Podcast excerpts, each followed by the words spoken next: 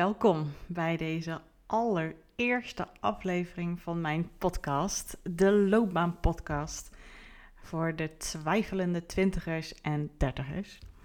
Hey, uh, ja, dan gaan we gelijk met de billen bloot, uh, want met deze eerste aflevering wil ik heel graag uh, ja, jullie een sneak peek behind the scenes geven over mij, degene die je nu hoort de uh, eigenaar van deze podcast en van het loopbaanbedrijf Keuzeflow. Uh, dus ja, uh, als je wil weten nou, van waar deze podcast, van waar dat ik bezig ben met mensen begeleiden bij keuzes maken in hun loopbaan. En vooral op de manier zoals je in de trailer hebt gehoord, nou dan hoor je dat nu. Ehm, ja, laten we even beginnen met wat feitjes.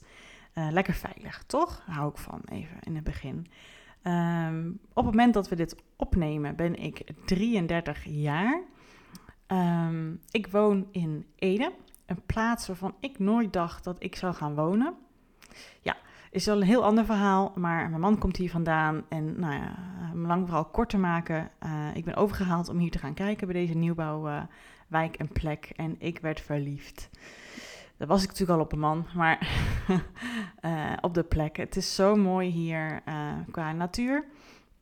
En iedereen die hier in het nieuwbouwplan uh, woont, is meestal allemaal gelukkig niet uit Ede. Ik heb niks tegen Edenaren, by the way. Um, maar ik vond het juist zo fijn dat hier een gemengde populatie was van mensen. Daar voelde ik me heerlijk fijn, ook als buitenstaande van Ede bij. Um, en wij kunnen hier fijn wandelen. Direct als we de straat uitlopen, kunnen we het bos in gaan de honden los, kunnen ze lekker snuffelen, want uh, we hebben twee mooie honden. Uh, en daar geniet ik elke ochtend uh, wel weer van. Dan loop ik met mijn eigen, niet, niet mijn eigen, maar loop ik zelf met een podcast in mijn oortjes door het bos. Of soms gewoon lekker luisteren naar de vogeltjes. Net waar ik behoefte aan heb. En dan denk ik weer, wauw, hier woon ik gewoon. Heel bizar. Wie had dat gedacht? Um, ja, en verder qua feitjes ja, ik ben heel erg dol op spelletjes. Dus bordspellen vind ik geweldig. Vooral heel erg Catan. Maar ja, stiekem ben ik, uh, en ondertussen is het niet meer zo stiekem, want uh, als man op de Switch kijkt, kan die zien hoe lang ik het speel. Zowel Catan, maar dus ook Mario Party. Ik vind dat zo leuk. Heerlijk grappig. Dat doen we graag samen met lekker uh, gezonde en wat ongezonde snackjes. En dan hebben we echt een toffe avond. en vrienden weten van mij ook dat ik heel graag spelletjes speel. En daarnaast, ja, lekker etentje. Lekker wijntje erbij. Och, heerlijk. En dus wandelen. Samen zijn met mensen, daar maak je mij uh, enorm blij uh, van, voor. Uh, dit gaat vaker gebeuren hoor, sorry. ik hou het zo natuurlijk mogelijk, deze podcast, dus vergeef me. Maar ja, dat maakt het natuurlijk al meer echter dan als ik het iedere keer maar overnieuw in opneem en inspreek. Dus ja, ik denk dat dat wel wat feitjes zijn. Ik heb een oudere broer trouwens en twee ouders die nog bij elkaar zijn. En die wonen in de Betuwe, um, omgeving Gorkum, Dordrecht, mocht je dat wat zeggen, een beetje Midden-Nederland. Ja, en verder, hè, ja, dat geeft, zegt toch helemaal niks over waarom ik mijn bedrijf ben begonnen en deze podcast heb. Um, daar is het een iets meer uitleg voor nodig, denk ik. Uh, maar ik heb twee hele lieve ouders, zoals ik al zei. En ja, zij hebben een mooie opvoeding ook gehad van hun ouders. Maar zeker een hele uh, rationele. Dus heel erg met het verstand geleid. En zo ben ik dus ook opgevoed. Dus uh, ja, gevoelens, uh, bewust of onbewust, die waren lastig. Dus als ik gevoelens toonde, was het altijd maar ja, irritant of te veel. Of, of um, ja, moesten ermee ophouden. En dat was niet omdat ze dat zo graag wilden, maar ze wisten gewoon ook niet hoe ze ermee om moeten gaan. Dus als we het dan over het thema werk hebben, uh, ging het er vaak heel erg om dat het belangrijk was dat je het goed kon, het werk wat je wilde gaan doen. En dat er nou ja, vastigheid in was, garantie. Um, ja, dat je er een boterham mee kon verdienen. Alleen ja, schijnbaar, uh, als ik nu terugkijk, weet ik het natuurlijk hartstikke goed. Hè? Want zoals jij zelf ook wel weet, terugkijkend weet je alles. Heb je alle inzichten. Um, maar als ik nu terugkijk, um, toen ik wat kleiner was, toen uh, uh, denk een jaar of tien, toen dacht ik in ieder geval al er anders over, maar had ik dus toen niet door. Want we hadden vaak, ik weet niet waarom, maar we hadden vaak visite op zondag. En, uh, of we gingen naar, toen ik nog wat jonger was, naar mijn oma op zondag. Maar goed, toen zij overleed, kwamen ze schijnbaar wat meer bij ons, of verjaardagsfeestjes. En ik begreep gewoon nooit ik vond het gewoon raar. Dat, dat waren dan wel vaak de mannen. Wat ouderwetsere structuren waren er toen nog iets meer, denk ik. Dat in ieder geval de vrouwen werkten ook, maar dat was vaak allemaal parttime. En de mannen, die, die hoorde ik vaak richting uh, wanneer ze naar huis gingen, klagen over... Ja, en dan moet ik morgen weer aan het werk. Boel. Geen zin in. Het is alweer einde zondag, einde weekend. Ik dacht toen, hè? Hoe kan dat nou? Dat is het werk wat jij vijf dagen van de zeven dagen meestal hè, doet. Waarom vind je het niet leuk? Waarom heb je het dan gekozen? Ik snapte er geen snars van. Maar goed, ja, dat gebeurde dan weer. Ik denk dat hoort er schijnbaar allemaal bij. Hè, uh, zoals mijn ouders het ook vaak zeiden. Het werk wat je doet, dat moet je kunnen. Daar moet er lekker een boterham mee verdiend worden. Uh, leuk is, is hartstikke fijn, maar niet eerste prioriteit. Um, ja, en, en toen ik zelf van de middelbare school afkwam, um, ik heb eerst VMBO gedaan. En toen moest ik voor um, MBO-opleiding uh, moest ik kiezen, een keuze maken. En wist ik veel wat ik ging doen. Ik had geen idee. Ja, ik was op zolder bij ons altijd, hadden zo'n vliering en daar was ik altijd hotelletje aan het spelen. Had ik zo'n knuffel van een uh, telefoon en had ik zo'n groot boek, weet je, waar ik de reserveringen dan in, in maakte. En dan was ik aan de telefoon mensen aan het kletsen over wat ze dan graag wilden met welke kamer. En dan had ik heel verhaal te bedenken en hoe de plattegronden van de ruimtes en welke faciliteiten we allemaal hadden. En dat schreef ik allemaal netjes op en een administratietje erbij en ik had zo een plank op twee dozen en nou, daar was ik uren mee zoet. Dus ja, mijn ouders dachten ook van, ja, jij bent wel een beetje met administratie. Dus laten we in die richting kijken. Ik denk, nou prima joh, doen we dat. Dus het is toen uh, mbo directiesecretaresse geworden. En uh, die opleiding, ja, dat ging wel prima. Ik kon het allemaal wel. Ik kreeg een Excel. Je krijgt natuurlijk hoe je um, secretaresse moet zijn van iemand in de directie. Joh, hè, dat is de naam. En nou ja, ik ging daar allemaal prima doorheen. Uh, en ik merkte dat ik nog aardig kon leren. Dat was ook wel heel grappig. Ontdekte ik op het MBO. Um, en ergens begon waarschijnlijk wel een beetje te knagen. Maar het, het punt dat ik echt dacht: hmm, hier wil ik niet hierna gelijk gaan werken, was echt op mijn eindstage.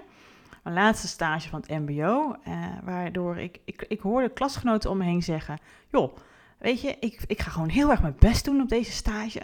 Want dan mag ik misschien blijven. Dan mag ik hier blijven werken. Heb ik mijn eerste baan. Ik was heel blij. Toen dacht ik, oh nee, dat wil ik niet. My god, moet ik dat gaan doen? Moet ik hier blijven werken? Dat moet ik dan al heel lang gaan doen. Toen schrok ik dus. En toen ben ik zelf dus ook gaan nadenken, wat zou dan nog meer kunnen? En uh, nou ja, toen kwam ik dus zelf met het idee om naar het hbo te gaan.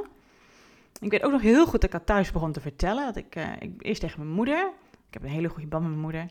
En dat ik tegen haar zei van ja, ik zit erover na te denken om uh, straks een hbo-studie te gaan doen. En toen zei mijn moeder, want zij heeft zelf iets vergelijkends als MBO gedaan. Nou, ga eerst maar lekker werken. Studeren kan je altijd nog. Heb je lekker salaris? Hartstikke fijn. Dacht ik, nee, dat wil ik nog steeds niet. mijn vader, mijn vader die zei, nou, als je dat wil, moet je dat doen. Hij had wel heel HBO gedaan. Um, daar word je natuurlijk door gekleurd, hè? hoe je natuurlijk naar andere mensen kijkt. Dat is natuurlijk logisch. Um, maar goed, ik was toen erg verlegen.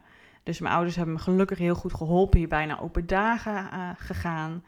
En uiteindelijk kwam ik bij een uh, kleinere school uit, waar ik een heel goed gesprek had met een van de docenten. En werd ook later mijn begeleider. Die, nou, nou ja, daardoor durfde ik het, want ik vond het rete eng. Maar dat schijnt, als ik het zo over heb, echt wel een thema te zijn in mijn leven. Dat ik dingen die goed voor mij voelen, waarvan ik echt denk, oh my god, dat lijkt me hartstikke tof, maar ik vind het rete eng. Dat ik daar nooit spijt van heb achteraf. Dus ook vandaar deze podcast, weet je, dat gevoel heb ik hier ook bij. Is natuurlijk iets laagdrempeliger dan een opleiding, maar goed, je snapt wat ik bedoel. Nou, dat was echt een van mijn eerste echte grote keuzes die ik ooit in mijn leven heb gemaakt, als ik het ja, zo bedenk. Uh, het kiezen van deze HBO-studie Personal Arbeid was dat. Uh, heet nu HRM. En in die HBO-studie ben ik zo uit mijn comfortzone gehaald. My god, niet normaal. Ik heb stage gelopen bij reintegratiebedrijven. Um, en uiteindelijk merkte ik door ook met verschillende gesprekken te voeren met mensen die iets in, in, in HRM, loopbaanbegeleiding doen. Want ik merkte wel in die reintegratiewereld, dat vond ik wel leuk. Mensen begeleiden met vragen rondom werk. Ik had wat minder met echt de personeelszakenkant met contracten en recht en economie. En dat merkte ik al gauw. Dus echt wel de sociale kant. En door mijn begeleider kon ik met een aantal mensen praten die daar iets in deden. En toen zei iemand, joh, je bent zelf nog jong, waarom ga je niet met jongeren iets doen? Dus toen heb ik mijn stage bij een uh, studieloopbaancentrum gelopen. En toen dacht ik, jee, dit is het, dit, voelt goed. Dit is hartstikke tof. Ik kan het niet, vind het maar het voelt goed. Uh, weinig banen in te vinden en door de, nou ja, gelukkig goede steun uh, en, en aanmoediging van mijn, nu mijn man, toen mijn vriend, ben ik dus, dat heette toen nog steeds, keuzesprong begonnen. Hè, want kiezen voelt als een sprong, ook nog, nog steeds en toen ook voor mij. Het is altijd een beetje een sprong in het diepe. En ja, en zo is dus keuzesprong uh, begonnen, mijn eigen bedrijf. En ja, ik vond nog wel dat ik er iets parttimers in loondienst naast moet hebben. Want ja, je hebt al eerder gehoord, heel rationeel opgevoed. Je moet wel zeker weten dat het gaat lukken. Uh, dus dat weet je terug nooit. Dus er moet wel iets van stabiliteit naast. Dus dan heb ik allerlei administratieve baantjes, want ja, hè, mijn MBO-studie ook gedaan. Um, allemaal ingevallen. Um, ja, en ik weet nog wel dat voordat ik met mijn eigen bedrijf begon, toen heb ik bij een universiteit gesolliciteerd als studiekeuze en loopbaanbegeleider. Ik ben toen tweede geworden. En ik heb achteraf gehoord hoe dat gegaan is.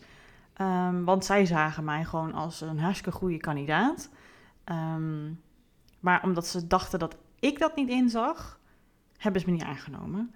En later hebben ze me een keer benaderd, want ik heb toen, uh, um, ja, een jaartje later heb ik, een, heb ik al mijn netwerk een mail gestuurd met, goh, ik ben mijn eigen bedrijf begonnen. En als je iemand voor me weet die ik kan begeleiden, uh, help me dan. of of kan ik iets voor jullie doen? En toen ben ik op een gegeven moment door dat mailtje door hun benaderd van, goh, er gaat hier iemand die zwanger we zoeken een vervanger voor haar. Jij was onze nummer twee. Dus zou je dan haar kunnen vervangen? Dus dat heb ik toen gedaan. En ik weet nog heel grappig, niet om mezelf op de borst te kloppen, maar goed, eigenlijk dat doen we ook weer te weinig. Dat vind ik zelf. Dat doe ik te weinig en andere mensen ook. Dus ik ga het gewoon zeggen. Ze zeiden toen, als we dit hadden geweten, Judith. En toen dacht ik, gods, inderdaad, want mijn ideale baan leek toen echt nog uh, bij een universiteit werken. Dat leek me geweldig. Uh, en op dat moment was het wel een beetje van, ja, als niemand me aan wil nemen, dan doe ik het maar op mijn manier. Lekker eigenwijs. En ook gewoon omdat ik wel heel erg een vangnet had vanuit mijn, uh, vanuit Bas, mijn man. Uh, toen nog mijn vriend. Die had gewoon een fijne baan, waardoor we ons huurhuisje gewoon prima mee konden betalen. Dus ik had best wel wat speelruimte, dat moet ik echt wel erbij vermelden. Um, maar met de loop van de tijd is het meer gaan groeien van, oké, dan maar uh, een eigen bedrijf, dan doen we het maar zo. Naar hey, dit vind ik wel echt heel tof en ik kan het nu op mijn manier doen en ik kan de mensen kiezen waar die ik graag wil begeleiden en zij kunnen mij kiezen omdat ik zeg hier wil ik graag jou mij wil helpen. Hier ben ik uh, expert in en um, zo liep dat. Maar toch bleef hij, want dat is een beetje mijn kant van het verhaal, de, hoe, ik mijn eigen ontwikkeling heb gemaakt van. Uh, toch meer dat gevoel er onbewust denk ik wel meer bij betrekken. Dat ik mensen heel graag willen, wilde helpen met keuzes maken die voor hun goed zijn. Um, en studies voelde heel veilig, want ik denk, ja, er is gewoon een... Uh, ja, er, zijn gewoon, je weet welke studies er zijn. Daar heb je gewoon internet voor. Je hebt keuzegidsen. Dit zijn de opties. Klaar. Daar gaan we, zijn er wel veel, maar dat kan je gewoon opzoeken. Ja. Ja, en daarnaast had ik dan dus mijn parttime loondienstfunctie. Uh, waardoor ik toch uh, nog wel wat inkomsten had. Dus zo ging het dan een beetje. Um, totdat ik eigenlijk, hè, want vanuit die rationele kant, wat ik natuurlijk zelf compleet heb overgenomen, want ja, opvoeding en ik vond het allemaal heel logisch klinken. Uh, dat doet gewoon echt wel met je. Um, dacht ik ook van ja, ik wil wel iets met studiekeuze doen en keuzes maken en jongeren, jongvolwassenen. Dus ja, waarom dan niet decaan? Iedereen zei dat ook tegen me. Ja, decaan, decaan, decaan. Ik denk, nou, laten we dan maar eens gaan solliciteren. En uh, ja, ik had de kennis, ik wist welke studies er zijn, ik heb vanuit mijn eigen bedrijf ervaring met jongeren, ik kan begeleiden, ik heb alleen nog nooit voor de klas gestaan. Boah, dat leer je wel. Ik zei gewoon, dat kan ik wel. Ja hoor, want ik vond gewoon dat ik het moest kunnen, want daarmee had ik dan voor mijn idee de ideale baan in loondienst. He, was het dan niet op een universiteit, dan was het wel op een middelbare school. Maar ja, dat was echt niks voor mij echt niet. Want je moest dan voor de klas gaan staan en lesgeven en orde houden En oh my god, als ik er nu aan terugdenk, ik krijg er gewoon echt nog stress van. En ik uh, heb een schoonvader en die is in hart en nieren docent. En daar had ik het wel eens met hem over. En wat hij dan vertelde, hoe tof hij dat werk dan vond. Nou, ik kon me er dus totaal niet in vinden. En het bouwde een beetje bij me op. Uh, ik was natuurlijk al heel lang bezig met heel rationeel leven met je hoofd. Uh, ik was een people pleaser nog steeds. En was iedereen, met, iedereen bezig, behalve met mezelf en hoe ik me voelde. Ik ging mijn grenzen over kwam niet voor mezelf op wat ik van dingen vond en wat mijn voorkeuren waren. Ja, joh, wat andere mensen vonden en dachten, dat, dat, zo zag ik het. Uh, hè, als iemand vroeg wat wil je drinken, zeg ik ja, doe maar wat. Of wat heb je? Weet je, nou, um, dat doe ik nu niet meer in ieder geval. We het zo maar stellen. En dan deed ik dus ook nog parttime dan werken, wat zoveel energie kostte. Het vroeg echt iets totaal anders dan waar ik goed in was, waar ik energie van kreeg, wat ik leuk vond. Het onderwerp dan weer wel, maar alles eromheen niet. Ik kost, het kostte me zoveel tijd en het slurpte al mijn energie van mijn eigen bedrijf af. Ik vond dat echt verschrikkelijk. Ik voelde me iedere keer heel erg alle kanten op geschud, want ik wilde het een, maar moest het ander doen. Want ja, ik wilde toch een veilige basis. En um, nou ja, lang verhaal kort. Ik, ik ben daardoor dus overspannen door geraakt. Grotendeels daardoor. Ook nog een paar privé dingetjes. Maar grotendeels daardoor. Um, dat heeft me een aardige week op call gegeven. Maar eigenlijk pas de jaren van dan tot aan nu. Dus dat is denk ik nu. Jeetje, hoe lang geleden? Dat weet ik eigenlijk niet zo goed meer. Ik denk iets van vier jaar geleden denk ik dat het gebeurd is. Dat ik overspannen was geraakt. Uh, is het echt pas in gaan zinken bij mij. Kijk, dat herken jij vast ook. Je weet heus wel bepaalde dingen. Hè? Je weet dat je gezond moet eten. Je weet dat je stress moet vermijden. Je weet dat je um, moet gaan kijken naar werk, wat echt bij je past, waar je energie van krijgt. Alleen er zijn gewoon dingen die je daarin tegenhouden. Zoals je dus in mijn verhaal ook hoort. Hè? Een bepaalde blik op het leven, een bepaalde zelfbeeld dat ik had uh, over mezelf. Bepaalde overtuigingen die ik had over wat ik schijnbaar moest doen, zodat ik dan weet ik veel, gelukkig was, goed was, goed genoeg was, er mocht zijn. Ik heb echt geen idee eigenlijk waar ik het op stoelde, als ik het goed zeg. Um, waarschijnlijk er mogen zijn, dat is altijd een thema bij mij. Um, van mezelf dan, hè. Maar dat, dat zat je dan in de weg. En eigenlijk pas daarna heb ik een beetje die ui kunnen pellen bij mezelf. Door weer uh, twee keer bijna half weer er tegenaan te zitten. Uh, heel veel inspiratie op te zoeken eh, bij psychologen en bij coaches geweest. Um, ja, waardoor ik dat dan doe. Hè? En toen dacht ik, ja, weet je, waarschijnlijk heb ik het allemaal moeten meemaken. En merk ik daardoor dat ik juist heel gevoelig eigenlijk ben en dat ik die gevoeligheid als kwaliteit kan inzetten. Niet alleen maar als nadeel, want die gevoeligheid had me tot dat punt eigenlijk voor mijn ervaring dan in ieder geval alleen maar nadeligheid opgeleverd. En ik dacht, ja, maar dit voelt zo goed, dit thema. Het lijkt me zo tof en heel eng dus weer. Om andere mensen die mogelijk hier zich ook in herkennen, om daar mijn steentje aan bij te kunnen dragen.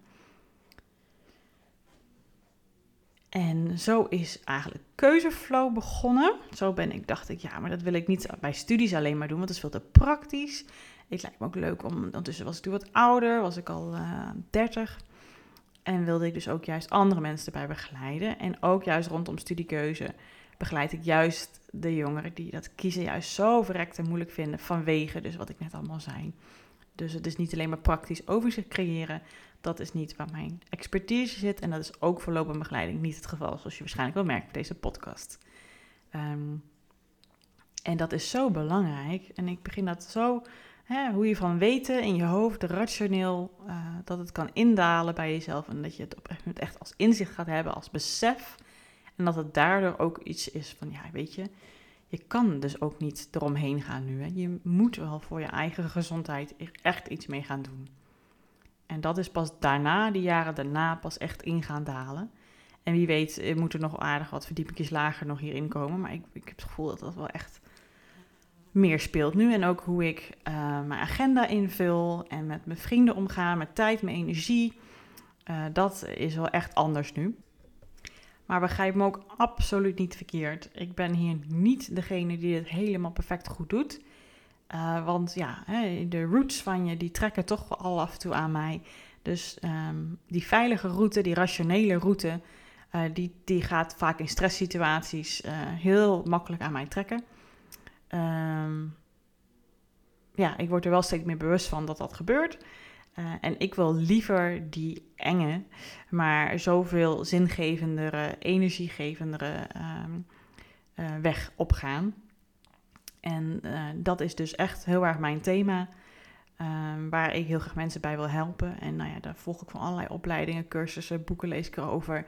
En gewoon uh, in de praktijk met mensen die ik begeleid. Al die, nou ja, zoals wanneer ik het nu inspreek, uh, heb ik mijn eigen bedrijf. Keuzesprong al tien jaar. En Keuzeflow ook al een paar jaar. Uh, en daardoor, nou, in de praktijk leer je het meest natuurlijk. Hè. Je komt jezelf tegen doordat je andere mensen begeleidt. Dat zet ik dan ook wel weer in in mijn begeleiding, want zo werk ik gewoon. Uh, ik merk dat mensen dat prettig vinden als ik ook soms wat verhalen van mezelf erin gooi. Um, en ik vind het ook heel leuk om zo eerlijk en open met mensen samen te zijn. Dat maakt ook dat mensen dat ook weer bij mij doen. En dat is voor mij iets van heel veel natures. Heb ik ontdekt. Vroeger deed ik dat niet natuurlijk. Want uh, ja, wie zit er nou op mij te wachten? Hè? En af en toe popt die lekker op. En ik kies er dus nu heel bewust voor om juist wel dus die zingevende... Klinkt weer zo vaag, hè? Maar ja, die kant uh, te kiezen van uh, de leuke kant, de zingevende, toch wel de energiegevende kant, de lolle, lollige kant. De kant waar ik in ieder geval meer lol uit het leven haal. Uh, de gezonde kant. want ja, bijvoorbeeld als ik, als bijvoorbeeld mijn man oppert, goh, zullen we eens dit en dat gaan doen? Lekker naar bijvoorbeeld de Drunische Duinen gaan. Dan denk ik weer, oh ja, ik moet nog dit en dat doen. En ook wat als het daar heel druk is. En uh, zus en zo, krijgen we dan een tafeltje. Dat was eerder toen het net weer open mocht in coronatijd. Denk, ja, je, ze doen daar niet aan reserveren. En wat als je lang moet wachten. En die honden. En wat is zus en zo. En nou ja, ik had er, ja, als je daar direct naartoe gaat, heb je dan de zin in. Nou, niet zo heel erg, hè. Mijn man dacht ook van, nou, lekker gezellig met jou. En dat is dan echt zo weer dat oude nou ja, systeem wat dan soms naar boven komt. Dan moet ik mezelf even weer switchen van Hartstikke leuk idee. Uh, lekker gezellig heen. We zien het allemaal nou wel. Het loopt toch altijd weer anders dan je denkt. Uh, ja, die oude kant die blijft natuurlijk gewoon nog steeds aan je trekken, zoals ik al zei. Dat biedt natuurlijk lekker veiligheid, dat biedt comfort, dat biedt herkenning, dat biedt structuur. Maar ja, het ontbreekt natuurlijk aan wat ik net zei, hè? Aan, aan plezier, aan liefde, um, voor jezelf, voor anderen, spontaniteit, hè? jezelf kunnen zijn en vooral en dat is weer een heel ander thema bij mij, echt contact kunnen maken met de ander en met jezelf. Dat gevoel er weer ingooien, in een moment meer zijn. En dat is echt iets, uh, nou ja, als je dat meer opzoekt, durft op te zoeken, want dat is het natuurlijk vaak, hè. kwetsbaar opstellen is gewoon reten joh. Niet normaal. Uh, maar zo, zo ja, belonend wil ik zeggen, maar dat klinkt dan weer zo raar. Maar zo waardevol vooral, denk ik. Um, ik heb liever daarom ook zo deze podcast. Weet je, ik verspreek misschien af en toe maar hij is wel echt. En zo ben ik gewoon. En uh, ik denk dat iedereen, uh, dat ik dat ook heel graag van jou zou wensen. En jij ook van jezelf. En jij ook hopelijk van mij. Uh, dan dat het iets perfect is, wat helemaal in elkaar geëdit is. En weet ik het allemaal wat. Um, ja, dan is de echtheid eruit, toch? Dat gaan we niet doen. Tenminste, dat heb ik mezelf beloofd dat we dat niet meer gaan doen. Zo, nou, dat was eventjes een interessante introductie van mezelf. Ik wist ook niet precies wat ik allemaal ging vertellen. Dus ik hoop dat je zo wat meer, en uh, zoals ik al zei, zo leuk, een sneak peek hebt gekregen van uh, over mij. Uh, dat je weet wie die stem is die je hoort. En je kan natuurlijk ook naar keuzeflow.nl gaan en mij zien. Dan weet je een beetje, of me googlen, wie ik ben. maar ik vind het ook super tof om met jou meer kennis te maken. En ik hoor gewoon heel graag wat jouw verhaal is en waar jij mogelijk mee zit of wat jij graag wilt delen. Omdat je denkt, ja, ik heb ook een leuk verhaal waar ik misschien andere mensen, mensen mee kan inspireren. Och joh, dan hoor ik zo graag van jou. Uh, ik heb heel veel ideeën die ik uh, graag wil bespreken en delen met jou in deze podcast. Um, maar ik hoor heel graag van jou wat juist bij jou leeft. Dus als je dat denkt, nou, dat wil ik heel graag doen. Ik wil graag dat jullie daarop ingaat of, of beantwoordt of deelt met anderen, stuur me een mailtje. Judith.keuzeflow.nl of zoek me lekker op op Instagram. Uh, als je Keuzeflow zoekt, dan vind je mij wel. DM mij of stuur een reactie op mijn post. En ik hoor zo graag van jou. Dat lijkt me echt heel leuk. Zodat er ook wat meer interactie komt. Uh, ja, dus dat was denk ik een beetje deze eerste aflevering. Hoe joh. Ehm, ik uh, ga ervan uit dat ik met de aflevering beter hierin ga worden. Daar vertrouw ik dan maar op, zeg ik heel ongemakkelijk. Dus hou vol met mij. En laat weten wat je hiervan vindt. Als je de afleveringen graag niet wilt missen, abonneer dan. Deel dit met anderen waarvan je denkt, hey, die kunnen hier misschien ook wat aan hebben. En nou ja, je hoort mij in ieder geval snel bij de volgende aflevering. Ik wil in ieder geval om de week iets delen. Dus een beetje rond het kwartier en deze duurt iets langer, richting een half uur. Uh, is een beetje het, nou ja, de tijdsduur die je kan verwachten van mij. Oké, okay, super tof. Hey, tot de volgende aflevering. Tot snel. you